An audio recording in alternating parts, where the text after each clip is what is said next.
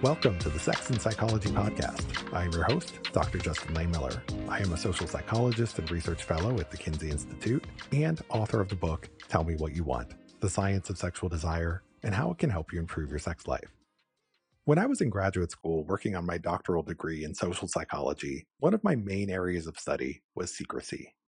My initial interest was in secret romantic relationships because there was this conflicting body of research out there on the subject. Some of it suggested that keeping a relationship secret was fun and maybe kind of exciting, while other work suggested that it was burdensome and stressful. This led me down the path of studying secrets more broadly, and it was utterly fascinating. We conceal so much of our lives from other people, ranging from our sexual activities and relationships to our finances, mental health struggles, drug use, and so much more. So let's lift the curtain on secrecy. I have a fascinating two part show on secrecy to share with you. On today's episode, we're going to look at secrecy more broadly. We'll consider how many secrets the average person has at any point in time, the most common things people tend to hide, the positive and negative effects of keeping secrets, and what to do when secrecy becomes really burdensome. In the next episode, we're going to do a deep dive into sexual and relationship secrets, including the most common things people hide about their sex lives and when we should reveal our sexual secrets. So you're definitely not going to want to miss that. My guest for both episodes is Michael Slepian, an associate professor of leadership and ethics at Columbia University. He has authored more than 50 articles on secrecy, truth, and deception, and his work has been covered pretty much everywhere in the media. His latest book is titled The Secret Life of Secrets How Our Inner Worlds Shape Well Being, Relationships, and Who We Are. This is going to be an amazing conversation, so stick around and we're going to jump in right after the break. Enhance your sexual performance with FirmTech. Check out their tech ring, which is designed to give you harder, longer lasting erections while also tracking your erectile fitness. Wear it at night to monitor nocturnal erections and cardiovascular health, or wear it during lovemaking for a boost in the bedroom. Unlike other erection rings, FirmTech is easy to put on, adjustable to your comfort, and it can go on whether you're hard or soft. To learn more, check the show notes or visit myfirmtech.com and be sure to use my exclusive discount code, Justin20, to save 20% off your purchase. Again, that's myfirmtech.com. The Modern Sex Therapy Institutes provides continuing education, certifications, and a PhD in sexology to mental health and medical professionals across the globe. MSTI is a one stop shop for AASECT sex therapy certification requirements, including education, sexual attitude reassessment, and supervision. MSTI offers flexible payment plans and learning options. Attend from anywhere in the world and learn from experts on sex and relationships. For more information on their programs and offerings, visit modernsextherapyinstitutes.com. That's modernsextherapyinstitutes.com. Hi, Michael, and welcome to the Sex and Psychology Podcast. Hey, thanks for having me. Thank you so much for joining me. It's a pleasure to meet you and have a chance to explore your work. So, I'd like to begin our conversation by asking you about an important definitional question, which is how you define a secret. So, when we're talking about secrecy, what do you mean, and how is secrecy different from, say, just wanting privacy? Yeah, so the definition turns out to be important here. I define secrecy as an intention an intention to withhold information back from one or more people. So this means you could have something that's a secret that you haven't had a chance to hide in conversation. And so where privacy is different from secrecy is privacy are things we would be willing to discuss if we felt comfortable in the moment to do so. Maybe it's because you're close to the person, maybe because there's no other people who can hear what you're talking about. You need to feel comfortable to talk about this thing that is normally private Whereas if the reason someone doesn't know something about you is you specifically intend to hold that back, that's a secret. So secrecy is something we just don't want anybody to know under any circumstances versus privacy is information we could share if we felt confident and safe in sharing that information with specific others. So, since we're on the subject of definitions, let's talk about the distinction between secrecy and lying. People have a tendency to lump these concepts together. So, I'm curious to get your perspective on this. What's the difference between a secret and a lie? So, the relationship between secrecy and lying is interesting because you can keep a lie secret there might be some significant untruth that you've told and you really specifically don't want people to find out about that that that thing is not true but also lying is a way to keep a secret um, one way to keep a secret when someone asks you a question that you don't want to answer honestly is to just lie but importantly you don't need to lie to keep a secret you could just say if someone asks you a question, you could answer a subtly different question. You can change the conversation topic. You could say, I don't want to talk about that. You could say, actually, that's about something that's secret. but uh, that would actually probably make them more likely to ask a follow up question. But the point being that lying is a way to keep a secret, but you can keep a secret in all kinds of ways that don't require lying.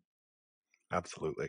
So let's talk about how you got into researching secrecy in the first place. This is a topic that I got interested in myself as a graduate student. And in fact, my doctoral dissertation was on the subject of secrecy specifically. And what drew me to it was that I had been researching people who are in marginalized relationships. And one of the things I found was that when people perceive disapproval of their relationship, that it was linked to a lot of negative outcomes for the partners. But I started to wonder to what extent these negative outcomes were the result of the social disapproval itself versus feeling pressure to keep one's relationship hidden from the rest of the world, and whether secrecy on top of social rejection would amplify those negative effects. So that kind of led me down the rabbit hole of studying secrets, and I've been interested in them ever since. But I'm curious to hear your story about what is it that got you interested in this area and led you to write a whole book on the subject of secrets. Yeah, so psychologists have long been interested in secrecy. You can see interest in in clinical psychology. You can see folks who are interested in relationships or even developmental psychologists for some reason, social psychologists hadn't really touched it in a systematic way when I started this program of research. And I think the reason for that, the reason there was no clear psychology of secrecy is misconception of what secrecy is. And a lot of folks, when they think secrecy, they imagine two people interacting together, one person hiding something in a conversation. And that's how a lot of research was conducted was you know create a new secret in the lab and have one person hide it from the other person but the problem with that approach is it really is presupposing a very, very specific experience of secrecy where you're in conversation with someone and they're asking you questions directly related to it. It turns out that that's not a very common form secrecy takes because our secrets exist before those conversations and our secrets exist afterwards too. And most research wasn't looking at the broader picture. It turns out hiding a secret is a very small slice of the experience of secrecy that's something I know now. that's not something I knew when I first started the, this program of research. And I entered it in a sideways way, which would eventually lead to what we're talking about now, which is I was really interested in metaphor at the time when I first started this research. And I wasn't interested in secrecy in itself, but as an interesting example of metaphor, people will talk about secrets as being heavy or weighty and they can weigh you down. And my original research in the space was asking if people talk about secrets in this way, do they think about secrets in this way? And sure enough, they do. When they're simply just thinking about a secret, especially one that they're preoccupied with, they judge the world around them as more challenging to interact with. Tasks seem to require more effort. Walks seem to, you know, a distance looks farther away. A hill is judged as steeper. And so it suggested that just something about this metaphor was reflecting something deeper, where when people were thinking about secrets, it was as if they were burdened in that moment. It was as if it was compromising their resources to interact with the world around you. And when I first started presenting that research to people, some people thought it was very interesting. Other people thought it wasn't secrecy. They said, you can't study secrecy this way. You need to have two people in a room together to, to study secrecy. And it was at that point that I realized, oh, we almost know nothing about this topic because we don't even know what secrecy normally looks like. It turns out what it normally looks like is you're thinking about your secret on your own time. That's the predominant experience we have with our secrets. And so it was through this sort of unusual angle to begin that helped us realize there's so much more to secrecy than we realized at first. Thanks for sharing that. And I really appreciate your approach and perspective here. You know, as somebody who has read a lot of the research on secrecy and psychology, there are some pretty big limitations of it, you know, and we're going to talk about relationship secrecy a little bit later. But one of the early studies on relationship secrecy involved male and female pairs who were created in a lab and asked to either play secret footsie under the table or they could play footsie and didn't have to keep it secret. And, you know, they were sort of looking at that as an experimental manipulation of secrecy by creating that secrecy in the lab context. But as you mentioned, that's not really what we're talking about when we're discussing secrecy in everyday life, right? I understand why psychologists will try to tightly control and experimentally manipulate things in a lab setting. But if they don't have that, what we call external validity where it doesn't really reflect what's happening in the outside world, what is it really telling us? So we really need that deeper understanding of how do we interact with our secrets and how do they affect us in everyday life, including when we're on our own and we're not actively hiding that information from someone else. So that's why I think your work is so great. Now, in your book, you mentioned that the average person is keeping about 13 secrets at any given time. So, how did you determine this? And what are the most common things that people are keeping secret? So, when I first started this program of research, when we first started thinking, oh, wait a minute, we don't know the most basic questions. What, how many secrets do people keep? How often do they keep secrets? What are the secrets people commonly keep? To what you were just saying, when we experimentally create a new secret in the lab, that comes with some advantages, but we're not actually studying real world secrets. And so, if we're going to study real world secrets, we need to know what those secrets are and, and how many people keep them. And so I asked a couple thousand people, what's the secret you're currently keeping? From those thousands of responses, we looked at whether there were certain themes that emerged consistently, and there were many. In fact, with 38 different categories of secrets, we could really comprehensively cover what people said they were commonly keeping secret. So much that when I just asked people open ended, what's the secret you're currently keeping? 92% of the time, if it's one of the items on the list, we see about 97% of people say they have one of the secrets from the list right now. And the average person has 13 secrets from this list of 38 at any given moment. And so some of the most common secrets people have include what we were talking about before lying, you know, having told a significant lie and, keeping that a secret. Another common one is romantic desire, things involving money and finances, sexual behavior is another big one. Extra relational thoughts, having a romantic thought about someone who is not your partner, just thinking. Uh, uh, family secrets are common, secret ambitions, so there's a lot that's on this list. And I would imagine things like substance use too would probably be up there as well. People might be hiding how much they're drinking or their drug use or all of these other kinds of things. And they might be hiding that from a partner, from their friends, from their employer, right? So when you start thinking about this broadly, there's all kinds of things that people might be hiding at any given point in time. Now, obviously, some people keep more secrets than others. You know, you say 13 is the average, but I'm sure there was a pretty wide range. You know, some people are keeping fewer, some people are keeping more. And it's also the case that some people are probably better at protecting their secrets than others are as well. So, for example, I personally know some people that probably couldn't keep a secret if their life depended on it. And I've learned not to share certain information with them because I know it's not going to stay secret. So, what can you tell us about people's personality and secret keeping? What types of people are more likely to keep secrets in general? And maybe who's better at keeping secret information secret? I'll start with the, the least surprising conclusion first. People who are extroverted have fewer secrets. People who are introverted have more secrets. There's something intuitive about that. That just people who are really enthusiastically social in their lives just more things are coming out of their mouths and, and secrets are included as well. But some other things are emotional stability. And that's kind of the modern word for the opposite of neuroticism. So people who are low in emotional stability, we see have more secrets. And then the other personality trait that's related to the number of secrets people keep is conscientiousness.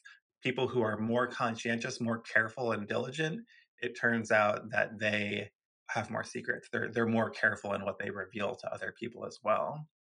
So if you are thinking about confiding a secret in someone, which is usually a good bet, you want to choose someone who's more likely to keep your secret safe.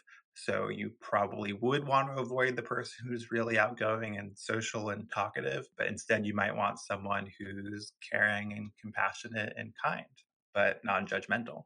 I think that makes total sense, especially in terms of thinking about the friends I know who I don't necessarily want to share information with. You know, many of them are of that very extroverted type. And I think it makes sense that they're not as good at keeping secrets because they want to build those connections with other people. And by sharing that information, that's one way of sort of facilitating that need for connection. And then also, just if you happen to be socializing a lot more, there's a lot more opportunities for the secrets to come out. So it's probably a couple of different things going on there you know one kind of social enthusiasm that is helpful when it comes to your secrets is finding someone to confide in who is really assertive this is sort of the other side of the sociality coin, someone who sort of is more decisive and would push you to do the thing that you need to do. So, someone who's compassionate could be useful, someone who's assertive also could be very helpful when it comes to confiding a secret. So, some people are better secret keepers than others, but whether we can maintain a secret also depends on the nature of the secret itself. And one of the things that you say in your work is that the real problem with having secrets is not that we have to hide them, but rather that we have to live with them. So, what kinds of secrets are harder to live with and maintain? And just in general, why is secrecy often so difficult and challenging to do? It comes back to the definition here. And so, when we intend to keep something secret, that means we're going to be on the lookout for cues in our environment related to that secret. That is, if anyone asks you anything even remotely close to the secret, you want to notice it right away so you can play it cool and and not reveal the secret. And that's what it normally looks like. Someone mentions something related to the secret, you think of it, you don't mention it, the conversation moves on. So people are relatively prepared for these moments of concealment. It's the whole point of having a secret. But that increased sensitivity to anything related to your secret will mean that you're also reminded of the secret even when there's no other person in the room. And this turns out to be the most common experience people have with their secrets. They're just simply reminded of them. And then once the secret enters your mind, you might get stuck on that thought. You might be thinking about your regrets or how bad you feel or what should you do with this. And the secrets that hurt us the most, it turns out, are not the secrets we frequently conceal in conversation, but it's the secrets that our minds keep returning to time and time again. And so if your mind is continuously returning to the secret, to me, that signals that there's some action that's required of you. There's some way you want to be able to move on or work on the secret, especially if you're stuck in these sort of thought loops. It signals you need to somehow change your perspective and, and find a way forward. So it sounds like secrecy can kind of put us in this state of hypervigilance where we're very concerned about maintaining the integrity of that secret, but we're kind of always on the lookout for these things. And whenever we're in that state of hypervigilance, it can be mentally taxing and exhausting. So that can be part of why secrecy is so stressful and burdensome. But I also think it's really interesting what you say about how it's not necessarily the things we tend to keep secret the most often in conversation. It's the things that we seem to have this complicated relationship with personally, right? And so it's it's more about kind of the nature of the secret and how we're personally connected to it rather than just sort of the number of experiences we have in a given day dealing with a particular secret topic. So sometimes the secrets we keep are ours and ours alone, but we also get roped into keeping other people's secrets, right? Such as when a friend tells you that they're contemplating divorce or that they've had an affair. And I've had a lot of people confess their secrets to me over the years. For some reason, people find me easy to talk to and they just kind of open up, especially after they've had a drink or two. And I found out a lot that I did not ask for. But, you know, so I get roped into keeping other people's secrets. And that is sometimes challenging because, for example, if it's about infidelity or somebody's thinking about ending their relationship, then you have to keep that information secret from that person's partner. So let me ask you about this. Is it harder to keep a secret for someone else than it is to keep your own secret? What what has your work revealed about this? It's definitely going to depend on, on the nature of the secret. When people confide in us, you if you get confided in, you'll say that, you know, this feels good. It feels good to be trusted with a secret. It feels good that someone felt comfortable enough to make themselves vulnerable to you and reveal this sensitive thing. At the same time, if it's something that now you have to conceal on their behalf, other people's secrets can be a burden. And we see that it's especially more likely to the extent that you and the person who's revealed the secret to you have the same friends, especially if the secret is about someone in your friend group too. That's going to be a really difficult situation because now you might have to hide the secret from them, which is not something people typically sign up for. But also, you might have to just think about this thing. If someone just lays this huge bombshell on you, you're going to be constantly thinking about it too, especially if you know the people who are involved. And so, I think in some ways, the secrets we keep can be more burdensome because we might be thinking about them more and we might be more hyper vigilant about them. But I think there's a special case of other people's secrets that are even more burdensome than a current secret and then that's when it's like your best friend says you know they're they're going to break up with your other best friend and, and you just it's such a difficult situation to be with and i think those kinds of secrets could even be more burdensome than our than our own. And then you know you're not as practiced at keeping other people's secrets and so that might also make it more difficult. Totally. And you know this has got me thinking about how when I started conducting research on secrecy and other people would ask me what I was working on and I would talk about it, I was specifically studying secret relationships. And then everybody just seemed to want to disclose their own experiences with secret relationships to me. Like I distinctly remember back in graduate school was talking to a staff member they just asked me about my dissertation and i said it's on secret relationships and then she pulls me aside and tells me about this secret affair she's having with the maintenance man. You know I, I think when people find out that you're a secrecy researcher sometimes they just kind of see you as the safe source to share this information. So i'm curious if you've had any similar experiences with this. Do people just go on auto dump with their secrets with you Yes, uh, I can completely confirm what you're telling me. Uh, when people hear about this research, they're like, "Oh, what's a secret that I have that I could be willing to share with you?" And you know, most people have those, even those that they've told no one else before. So you and I, we're keeping more secrets than the average person because people are roping us into their secrets. Now, in my own research on secrecy, I see that it's something that can have both good and bad effects, right? We seem to have a somewhat complicated, complex relationship with secrecy. So, can you talk a little bit about that? You know, what are some of the common negative side effects of secrecy? And on the flip side, what are some positive effects that might happen? Yeah, and this this is really important because um, back to what we were mentioning before, when a when a psychologist creates a brand new secret in the lab, or even when they're studying a secret in the lab, the problem with that approach is if you're only studying one kind of secret, you're very limited in the conclusions you can draw from it because it could be related to the secret keeping or it could be related to the specific content of the secret. And most psychologists have only studied one secret at a time. And you can't answer the question are secrets bad for you or good for you when you're only looking at one secret? The, the question we really want to ask is which of your secrets hurt you and why? And you just cannot answer that question until you start studying multiple secrets per participant. And so in my studies, I look at a person's whole set of secrets, including big secrets, including small secrets, including secrets you haven't thought about in a full year, and including positive secrets. And so the secrets we keep, on the one hand, they all do bring whatever we believe we're protecting. Most people are keeping a secret to protect something, whether there's their reputation, another person's feelings, or maybe a relationship with someone. And so, for the most part, you know, all our secrets are a success story in that respect. Those things you don't want people to know about you, they tend not to know about you. But even when you have that benefits, still some of those secrets can hurt you and most of those secrets will hurt you.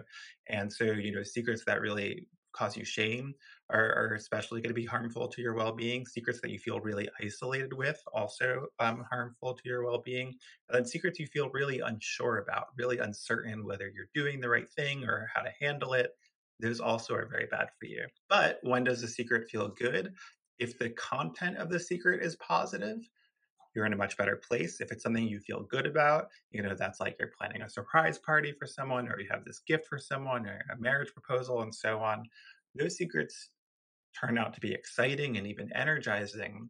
And it's not just because you feel good about them, it's because you feel really in control of, over them. You feel like you have all the power here and you're very carefully planning in most cases. In the positive secret realm, you're, you're very carefully planning when the secret gets revealed. And so we we have control over all our secrets, but it tends not to feel that way, with the exception of these more positive secrets. And so I think one lesson to draw there is how can we feel more in control over our other secrets because we know that's helpful when it comes to coping and, and feeling better thanks for sharing all of that and as you were talking i was thinking too about the anticipation factor and how that's related to the secrets that we're keeping. And if you're holding this, I guess we would call it a negative secret, where it's something that if the information got out, it would be damaging to you, your reputation, your family if you're holding that and you're anticipating that negative outcome and that just keeps building because let's say the secret keeps growing bigger and bigger over time right then that could be part of what makes it so stressful. But if it's a positive secret you know you're planning that surprise engagement or something else you've got that anticipation building of this is what the reaction is going to be and you're excited about it. So I, i'm just wondering how sort of that long-term outlook that we attach to the secret is part of what's driving some of the psychological effects effects here. Definitely. When we anticipate something positive about revealing a secret, and that's typically these like more positive, happy secrets, that's part of why we feel good about them. We get to sort of revisit what it'll be like to reveal it or think about this thing we feel good about. When it comes to negative secrets, we also have this imagination of, of what would happen if we revealed them. And the research is pretty clear. It's it's not as bad as we think it's going to be. It's it's very rare that confiding a secret just like blows up your whole life. We see that people most commonly across the board respond positively when it comes to even these more negative secrets because you know in part it's because people are probably choosing the right people to talk to and it turns out that you know your best friend won't all of a sudden hate you if they learn about something negative that you've been keeping from your friends. You know, other people's impressions of you don't just get turned upside down from just one piece of information. And so we have this like worst case scenario in mind. And the good news is that's exceedingly rare. People respond more positively than we expect them to. And it turns out that we only need the, the response to be just the tiniest bit positive to feel much better. Even if someone gives you a lukewarm response, we still tend to feel better. And as a social psychologist, that makes total sense to me. I'm thinking of it through the framework of affective forecasting errors, right? So when we try to imagine what our future emotional state is going to be when we have a certain experience, we tend to overestimate how bad a negative event is going to feel and also how good a positive event is going to feel. So that is good news is that we have that worst case scenario in mind, but odds are it's not going to be as bad as we think it's going to be. And that's not to say that every time we reveal a secret that we're going to have a positive outcome. Certainly there's wide individual variability, but on average, it's usually not as bad as we think it's going to be. Now, as someone who has studied the psychology of secrets extensively, I'm curious to hear your advice on what to do when someone's carrying a secret and they're really struggling with it. So, for example, can journaling about it or sharing it anonymously through a platform like Post Secret, can that help in terms of relieving some of that burden? Or should you consider confiding in a trusted friend, maybe even a therapist? What are some of the different ways to deal with that burden of secrets? Journaling and sharing your secret on Post Secret, for example, which I'm a big fan of that project, which is still ongoing. Those are really excellent starts. And so, if you just cannot imagine a world where you're ready to talk to any single person at all about the secret, that's a good starting point. And it can feel very freeing to, for example, submit your secret anonymously over the, you know, the internet. And if that's the last point of this chain of of what you're doing it's there's still more things to do. And so when you reveal a secret it's not about just putting it out in the ether um, it's not just like saying it out loud that feels good even though that can feel good. What's really important to obtain the benefits of revealing a secret is someone is responding to you. And so you know maybe on post secret you're seeing people react to your secret and that might be helpful journaling is an interesting situation where you're like, okay, I, I want to work on this secret. I don't want anyone else involved. And journaling can be very helpful, but it requires a little more work than just writing about the secret. If what you do when you're journaling about a secret is just rehashing the past and how bad you feel, that journal essentially just becomes a written record of harmful rumination, which is not what you want to do. To, to really benefit from journaling, what you want to do is challenge your counterproductive ways of thinking or find a new perspective. That's really hard to do on our own. It's really easy to do in conversation with another person because another person has different experiences as you, and they can just give you things that your journal cannot emotional support, validation, a new perspective. These things are much more easily found in, in conversation with others. And so it's a really good starting point. It certainly doesn't have to be the person you're keeping the secret from, but if you can find another party, a third party that you trust, someone that you think will sort of understand what you're talking about, it's they're going to be helpful. You don't want to choose someone who's going to be totally scandalized by what you're telling them. We see in the research that when people when they learn something that they find really morally objectionable, they're more likely to pass that secret on to a third party. So you're looking for someone who seems like they'll be generally compassionate, maybe assertive to push you to do something, somewhat understanding. And you only need a little bit of, of these things to find that that person is really helpful. And so when you're thinking about what you need when it comes to a secret, recognize it's not just revealing it, it's you're trying to find a healthier way of thinking about it. And another person often is very helpful in that, whoever it is. Yeah, so it's about finding some form of catharsis, some way to release some of the burden that comes along with the secrecy. And you have to do what's right for you and your circumstances. But we know that with some secrets, it's really important to maintain that. And it can really never be disclosed under any circumstances because there might be a lot of risk attached to it. So, one more question about secret keeping for people who have these secrets that they really just cannot share with anyone else, but you're in conversation with other people who are directing questions that are sort of hinting around that secret topic. How can you better deflect those types of questions and preserve the integrity of that secret? If someone asks you a question that you don't want to answer, one really effective way of handling that situation, politicians are very good at this, is answering a subtly different question, one that you would be willing to answer. In most cases, that turns out to go completely unnoticed. Another thing you can do is simply ask a question of your own. And because most people are cooperative conversationalists, they'll they'll answer your question even though theirs theirs didn't get answered. Or you could just enter a new topic of conversation. You could say, like, hey, where are we going to get our lunch later today? Or like, oh, I have this thing at work that I want to tell you about and, and get your advice on. It's really, really easy to push the conversation into a new topic. And if you've ever been in a conversation with multiple people and you had this anecdote you wanted to share, but the conversation moved on and you missed your chance, then you know how easily we can move from topic to topic. And you can essentially use that to your advantage another situation if what if someone presses you on this? What if someone's like no no seriously answering my question? A good thing to say in that situation it's, it's very it's rare is to say like i really appreciate that you're thinking of me.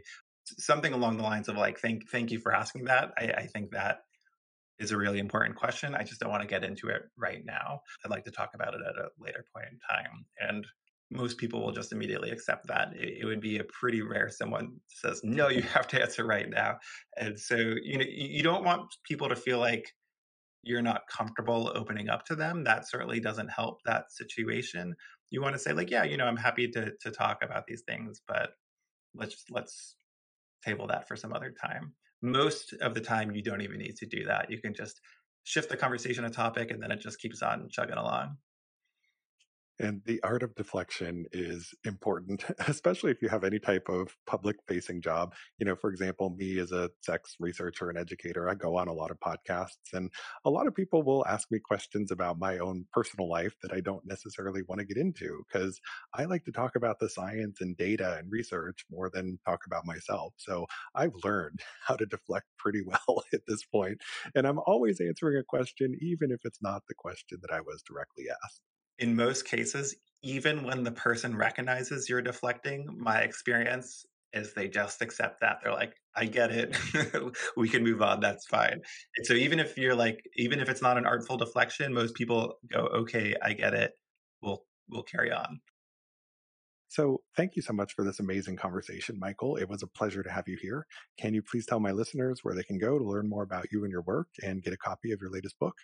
Yes, you could go to michaelslepian.com. That's just my name, where you can learn about some of the research and learn about the different categories of secrets, of course, about the book too. If you go to keepingsecrets.org, you can take the survey yourself of those 38 different categories of secrets, and then it'll show you how your secrets compare to other people of the same age and gender. And of course, you can look up the book, The Secret Life of Secrets. I am going to go take the secrets quiz right now. So thank you so much for your time, Michael. I really appreciate having you here. Also, thank you to my listeners. To keep up with new episodes of this podcast, visit my website, Sex and Psychology at sexandpsychology.com or subscribe on your favorite platform where I hope you'll take a moment to rate and review the show. You can also follow me on social media for daily sex research updates. I'm on Twitter at Justin Lehmiller and Instagram at Justin J. Lehmiller. Also, be sure to check out my book, Tell Me What You Want. Thanks again for listening. Until next time.